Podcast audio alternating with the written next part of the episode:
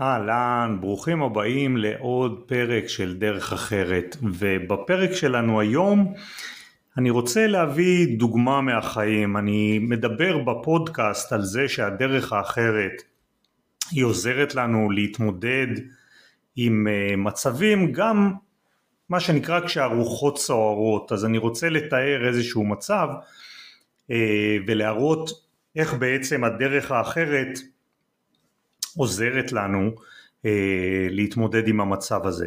אז אתמול בשעה די מאוחרת לפחות בשבילי אחרי עשר בלילה אה, יש לי דפיקות, אני שומע דפיקות בדלת, אני פותח את הדלת ועומד חבר שלי שהוא גר לא רחוק ממני והחבר הזה הוא גם רופא והוא נכנס ומתיישב ומספר לי שהוא במועקה חש מועקה ומרגיש לחץ ומשתף אותי בתוצאות של בדיקות של חבר משותף שלנו שגילה בבדיקה שגרתית, בבדיקות דם שגרתיות, פתאום גילה שיש איזושהי בעיה בכדוריות הדם הלבנות ובכל מיני מרכיבים בדם ואחרי בדיקות נוספות הוא כנראה אמור לפגוש הבוקר אה, את הרופאה שלו ועל פי החבר שלי הרופא אז הוא כנראה יש לו לוקמיה. אה, לפני גיל 50 בגיל צעיר והחבר שבא אליי אה, אמר לי אני מרגיש מועקה ושאלתי אותו אתה, אתה יודע למה אתה חש את המועקה הזו? והוא שיתף אותי שזה בגלל שהוא אה, בלחץ הוא בעצם אה, מרחם או מודאג ממה שהחבר החולה אה, יעבור, על ההודעה שהוא יקבל, על איך הוא יגיב להודעה הזו שהוא בעצם יש איזשהו אבחון לבעיה שלו, אה, על הדרך שהוא יצטרך לעבור, על הטיפולים שהוא יצטרך לקבל, אה, השתלת מח עצם וכל מיני דברים כאלה, על כך שהחיים שלו עומדים להשתנות בצורה מהותית. ואמרתי לו שזה נכון שבאמת החיים עומדים להשתנות בצורה מהותית אבל אה, דיברנו על כך שבעצם אפילו האופן שבו הוא מתאר את, ה, את קבלת הבשורה היא מתוארת אצלו במחשבות מנקודת ההתבוננות שלו ואולי איך הוא התמודד עם הודעה כזאת ובאמת הוא שיתף אותי שזה מחזיר אותו לתקופה שאבא שלו זיכרונו לברכה קיבל את ההודעה על המחלה שלו והלך לעולמו לא זמן ארוך אחר כך אבל זה החזיר אותו אחורה. ואז שאלתי אותו תגיד אתה מספר לי כאן על מה המצב ומה הולכים להגיד כנראה ומה הולך לקרות כנראה. ואז הוא אמר לי כן תשמע אני רופא אני עובד בהסתברויות אני מבין אני קורא את בדיקות הדם אני שומע מה נאמר ואני רואה את ההסתברות של הדברים לקרות. אז אמרתי לו אתה מבין שכל המחשבות שלך האלו שאתה גם משתף אותי וגם אתה משתף את החבר שלנו החולה והוא עשה לו הכנה לפני הפגישה עם הרופאה היום אז אמרתי לו אתה מבין שזה אלו ספקולציות שמתבצעות אצלך במחשבות? אז הוא אמר לי כן. אמרתי לו אתה מבין שאלו ספקולציות שהן בעצם התוקף שלהן מכיוון שהן ספקולציות הן הערכות שמבוססות על הסתברויות, שמבוססות על הסתברויות אחרות, בעצם דבר אחד נבנה על גב הדבר הבא, אז הם בעצם כולן ספקולציות של משהו שעדיין לא קרה, ואנחנו לא יודעים איך הוא באמת יקרה. אז הוא אמר לי אבל אלו הסתברויות גבוהות, הוא אמר אני יכול להגיד בהסתברות יותר גבוהה שאתה תחיה מחר בבוקר מאשר שאתה לא תחיה מחר בבוקר אז אמרתי לו תקשיב זה באמת נכון אבל עדיין גם אה, מחשבה על העתיד שבהסתברות גבוהה היא עדיין אין לה תוקף. היא לא בטוחה לא במאה אחוז ולא חמישים אחוז, היא רק בהסתברות מסוימת. זאת אומרת כשאני מייחס למחשבות שלי, למחשבה מסוימת, בגלל שהיא נראית לי בהסתברות יותר גבוהה להיות נכונה, אני מייחס לה איזשהו תוקף ואז אני בונה עוד הנחות על בסיס הספקולציה הזו, בעצם אני לוקח ספקולציה בסבירות נמוכה וספקולציה בסבירות גבוהה ובגלל ההבדל ביניהם לספקולציה בסבירות הגבוהה אני נותן לה תוקף ואמיתות אבל גם הוא הבין שהיא לא פחות ספקולציה מכל ספקולציה אחרת הספקולציה על מה תגיד הרופאה הספקולציה על מה בדיוק הבעיה ספקולציה על מה יהיו הטיפולים ובעיקר הספקולציות על מה תהיה מידת ההשפעה על האדם, על הבן אדם שהוא סובל מאיזושהי מחלה. אנחנו לא יודעים איך הוא יתנהג, אנחנו לא יודעים מה יקרה מחר ובעוד שבוע ובעוד חודש, אנחנו כן יכולים לדעת שכן צפויה התמודדות והולכים להיות רגעים לא פשוטים ויכול להיות שיהיו כאבים ויכול להיות שתהיה תקופה מחוץ לבית, יכול להיות שיהיה בידוד, יכולים לקרות הרבה מאוד דברים, אבל את אופן התגובה זה הכל ספקולציות. ואז החבר ככה קם ואומר לי, שמע עמית, תודה שככה הכנסת אותי לפרופורציה, אה, אני כבר מרגיש יותר טוב, ואמרתי לו, תקשיב, שב, שב. זה, זו לא בדיוק הייתה הכוונה. אז שאל אותי למה, אז אמרתי לו תשמע כי להכניס את עצמנו או מישהו אחר לפרופורציות זה מחזיק מעמד מעט מאוד זמן. למה? כי מי שיושב אצלנו בראש, החבר הטוב הזה, שהוא לא תמיד דובר אמת, והוא הרבה פעמים מספר את כל הסיפורים האלה, או הנוכל הזה שיושב לנו בראש, קשה מאוד לשכנע אותו. אפילו הייתי אומר שכמעט בלתי אפשרי לשכנע אותו שהדברים הם לא כפי שהוא מצייר אותם. זאת אומרת נניח הוא יכול לספר לי סיפור על כך שהכאב שיניים שיש לי עכשיו והוא נוראי הוא לא יעבור. זהו זה עכשיו הדבר הכי גרוע. או הוא יכול לספר לי סיפורים על מצבי הכלכלי שאני בבור תחתיות ומעכשיו יהיה רק יותר גרוע ואין מקום לשיפור ואין שום מקור שממנו עכשיו אני יכול לקבל כסף כדי לשפר את מצבי וזה לא משנה שאני אגיד לא. או יגיד לעצמי כדי להכניס את עצמי כאילו לפרופורציות ואני אגיד לא יש את זה ויש את זה ויש את האפשרות הזאת היא הולכת להתממש והמצב לא כל כך גרוע ויש ביטחונות ויש זה. אבל ההכנסה הזאת לפרופורציה היא מחזיקה מעמד מעט מאוד זמן כי הוא חוזר לשלו, יש לו את הסיפורים שלו שאנחנו נותנים להם תוקף, אנחנו נותנים תוקף מאוד מאוד גדול למחשבות שלנו, שעוד פעם זה המחשבות הספקולטיביות על מה שעומד לקרות בעתיד ובסוף לאף אחד מאיתנו אין שום אפשרות לדעת מה יקרה בעתיד, זה הכל סיפורים. אז ברגע שאני מכניס מישהו לפרופורציות או את עצמי זה מחזיק מעמד מעט מאוד זמן. אבל מה שכן יכול לעזור ולהחזיק מעמד זמן ארוך יותר זה להיות מודע לסיפורים שמסופרים. ואמרתי לחבר תקשיב אתה צריך לא להתייחס כל כך ברצינות למחשבות שככה זורמות לך בתוך הראש, לא, לא להתייחס אליהם בתור הדבר הכי נכון, הכי מוחלט, הם בסוף רק המחשבות שלך. אז הוא אמר לי תשובה שאני שומע אה, כבר כמה פעמים, הוא אמר לי תשמע אני רוצה להמשיך לחשוב, אני רוצה להמשיך לחשוב את המחשבות האלה, זה חלק מהאנושיות זה חלק מלהיות בן אדם ואני מפחד שאם אני, אם אני לא אחשוב אז אני אהפך להיות אדיש.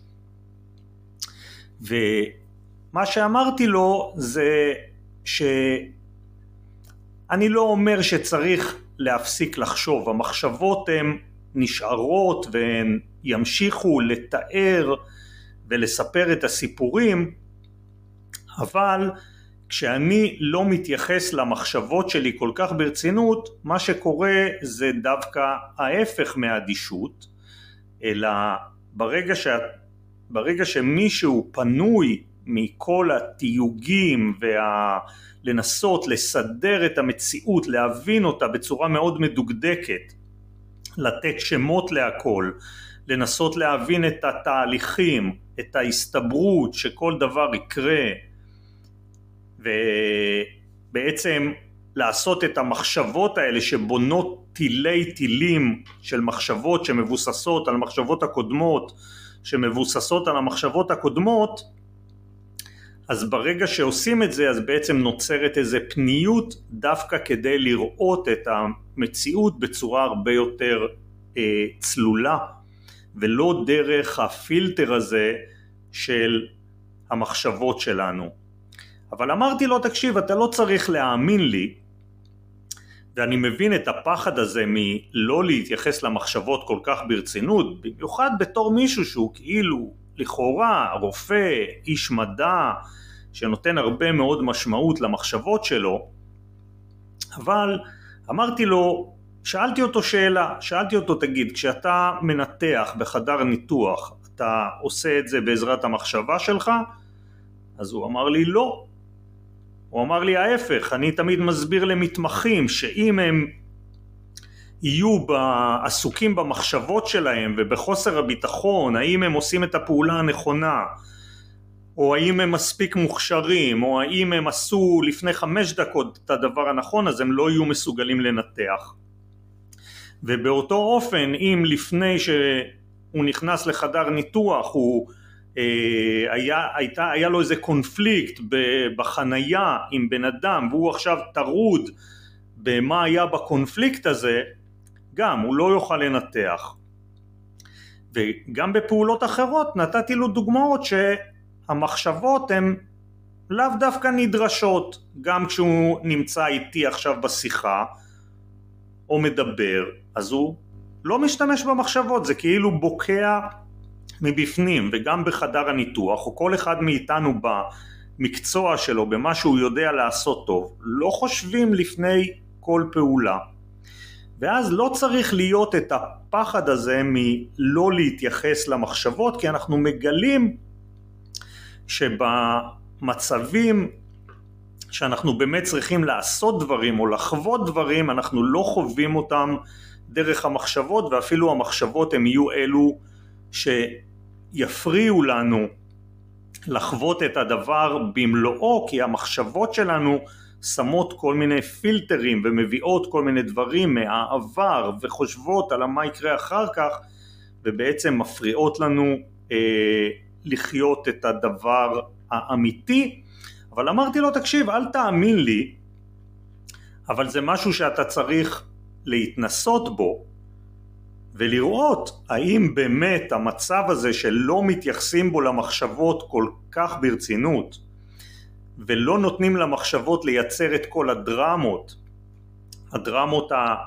שכאילו קרו על ידי ניתוח של המחשבות על מה שקרה מייצרות מזה דרמה והדרמה של מה שיקרה אז בוא תבדוק בעצמך האם אתה כשאתה נמצא בתשומת לב למה שקורה ולא למחשבות האם באמת אתה תרגיש אדישות או תרגיש הרגשה אחרת והזמנתי אותו לנסות לעשות את זה. ודוגמה נוספת שנתתי לו לגבי הכוח אולי המזיק של המחשבות הוא לגבי החבר, ש... לגבי החבר החולה. ושאלתי אותו תגיד החבר שלנו איך הוא מרגיש? אז הוא אמר לי הוא מרגיש מצוין. ההפך זה התקופה שהוא מתאמן הרבה בחדר כושר ואילולא הוא היה הולך ועושה את הבדיקת דם הזו אז הוא לא היה יודע שום דבר. זאת אומרת שהמצב הגופני שלו הוא מרגיש טוב, הוא מרגיש נמרץ, הוא, לו, הוא לא סובל משום כאבים.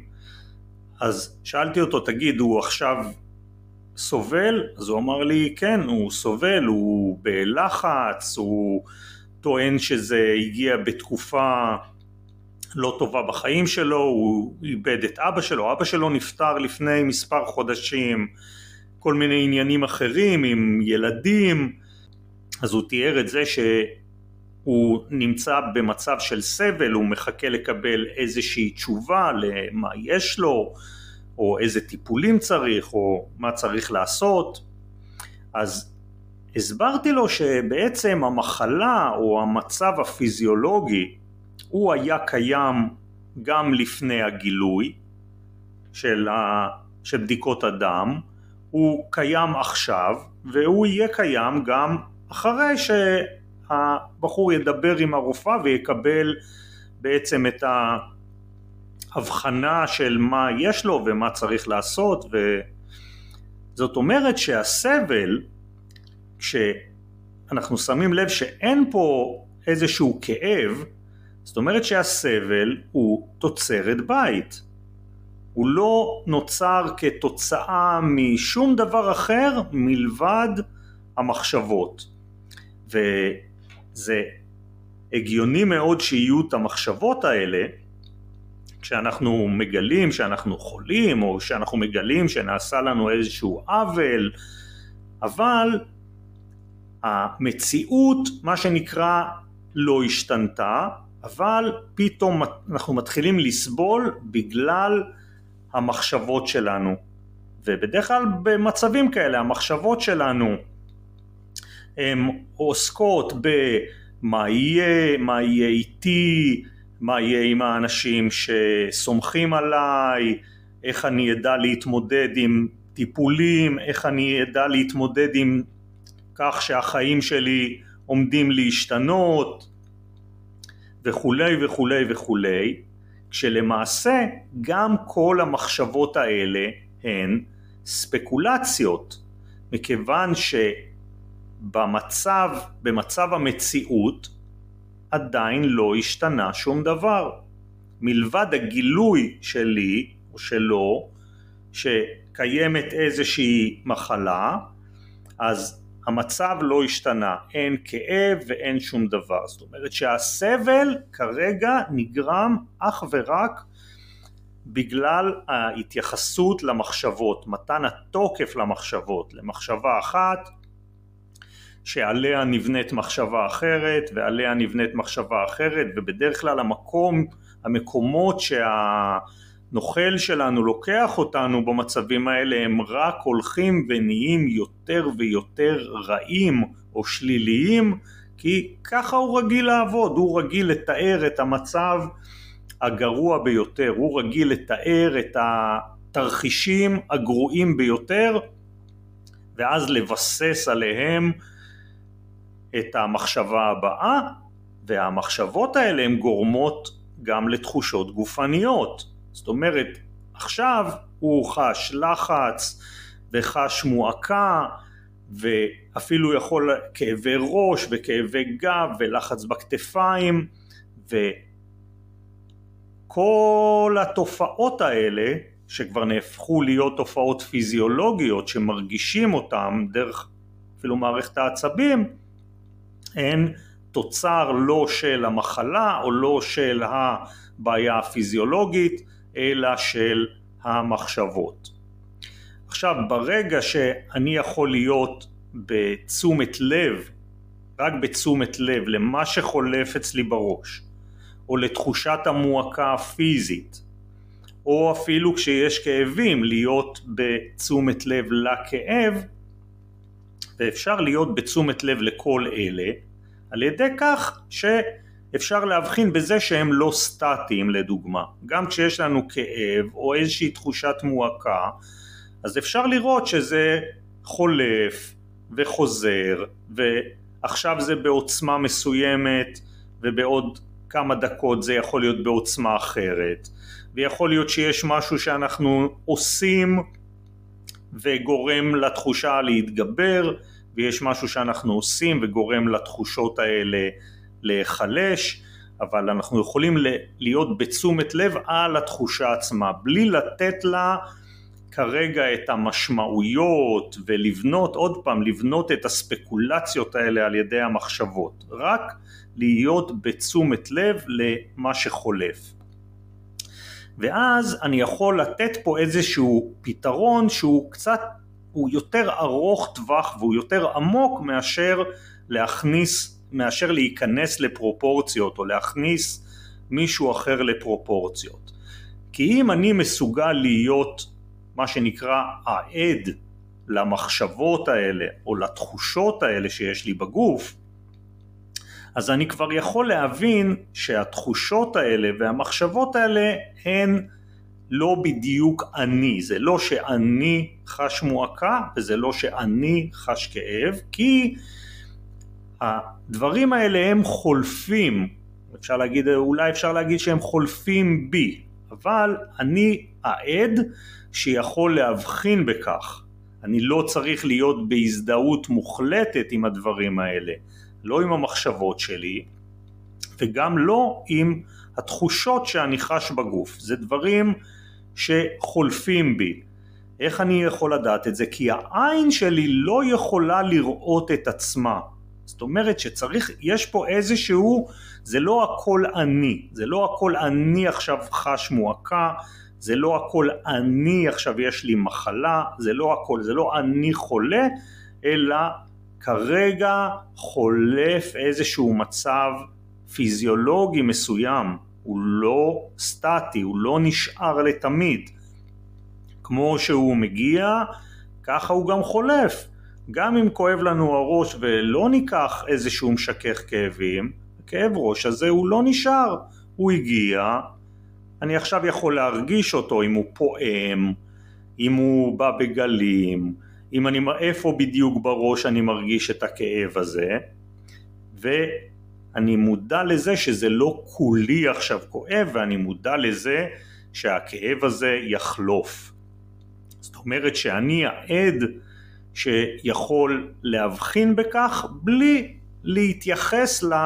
מחשבות שבאות בעקבות כך על אני מסכן ומצבי גרוע וכמה אני סובל והמצב לא הולך להשתנות והולך להיות יותר גרוע וכל זרם המחשבות הזה שככה עופף אותנו בתחושות מאוד קשות אז אפשר להבין שרק ההתייחסות שלנו לדברים היא משהו שמחולל הרבה מאוד סבל ואנחנו מהסבל הזה אנחנו יכולים להימנע. אני לא יכול להימנע מהכאב שאני חש או אני לא יכול להימנע ממשהו שקרה לי אוקיי לא יודע אם קרה לי אלא מישהו דיבר אליי לא יפה אה, מישהו לקח משהו זה דברים שקרו הייתה לי תאונת דרכים או פתאום גיליתי שאני חולה. מהדברים האלה אני לא יכול להימנע, אבל אני כן יכול להימנע מלתת לדרמה לקרות. הדרמה הזאת היא מה שמייצר את הסבל והוא, כמו שאמרנו, תוצרת בית. ולכן תשומת הלב, רק להיות בתשומת לב למה שקורה אצלי עכשיו במחשבות ובתחושות הגופניות, זה מפחית את הדרמה, זה מצמצם את הסבל, זה בעצם מייצר, לייצר את הרווחים האלה במחשבות על ידי תשומת הלב למה שקורה, לא לנסות להתנגד לזה ולהגיד לא כואב לי, אין שום בעיה, אני לא אומר להתנגד לדברים האלה או להתעלם מהם, אבל להתייחס למחשבות בצורה לא מוחלטת. להבין שאני יכול להיות העד שמבחין במחשבות האלה, אני יכול להיות העד שמבחין בתחושות האלה, ולכן לא כל כולי הדבר הזה, ואז אני יכול גם באמת כשהרוחות סוערות לקבל איזשהו משהו שהוא ארוך טווח ומייצר איזושהי אה, נינוחות בתוך הסערה הזאת. ואגב, הקשר בין המצב שלנו המנטלי או ה, ה, למצב שלנו הפיזי הוא קשר הדוק מאוד ומה שגם צריך לזכור זה שזה הדבר הכי חשוב בעצם בשביל הגוף שלנו. המוח שלנו יודע לרפא הרבה מאוד מהתחלואים שקורים לנו בפיזיות, אבל הוא צריך את השקט הזה כדי לעשות את הדבר הזה. גם המוח שלנו לא עושה את הדבר הזה, הוא לא צריך לחשוב על הפתרונות, אלא זה דברים שהם נעשים ללא מחשבה, ללא ידיעה אפילו, וכדי לעשות את הדברים ללא מחשבה וללא ידיעה צריך שקט, בדיוק כמו הרופא בחדר הניתוח, בדיוק כמו שאני ואתם בעבודה שלנו, אם אנחנו רוצים להיות יצירתיים, בדיוק כמו שאנחנו יודעים שאימא יודעת איך לטפל בתינוק שלה ברגע שהוא נולד, ובדיוק כמו שאנחנו יודעים איך ללכת ולדבר, אנחנו עושים את כל הדברים האלה בלי מחשבות, אז צריך לזכור שגם הגוף שלנו והגוף של כל מי שנמצא באיזושהי בעיה שהוא מרגיש כרגע את המועקה הזאת כדי לאפשר לגוף לתקן את עצמו אז נדרש גם השקט הזה, זה הדבר המיטיב ביותר. אה, הדרכים להיות בתשומת הלב הזה, אתם יכולים להקשיב לפרקים הקודמים בפודקאסט על תשומת הלב ועל קשיבות ועל המרחב השקט כדי לקבל ככה כמה דרכים איך להיות במרחב השקט הזה ובתשומת הלב לדברים גם כשהרוחות סוערות וגם כשקורים לנו אה, דברים שבוא נגיד שלא רצינו שהם יקרו לנו. אני רוצה להודות לכם מאוד על תשומת הלב שלכם ועל הזמן שלכם ואני מזמין אתכם אה, לכתוב לי, אני מצרף קישור גם בפודקאסט וגם בדף הפייסבוק, לכתוב לי האם הדברים האלה מסייעים גם לכם ליותר שקט בחיים שלכם. אני מזמין אתכם לשאול אותי שאלות ולספר לי גם על מצבים שלכם שבהם אתם מרגישים את תחושות המועקה או שאתם מרגישים שהמחשבות שוטפות ולא מפסיקות ולא מפסיקות ולא מפסיקות ואני אשתדל לעזור לכם בפרקים הבאים. עד אז תודה רבה לכם ושתהיה לכם שנה טובה. ביי ביי.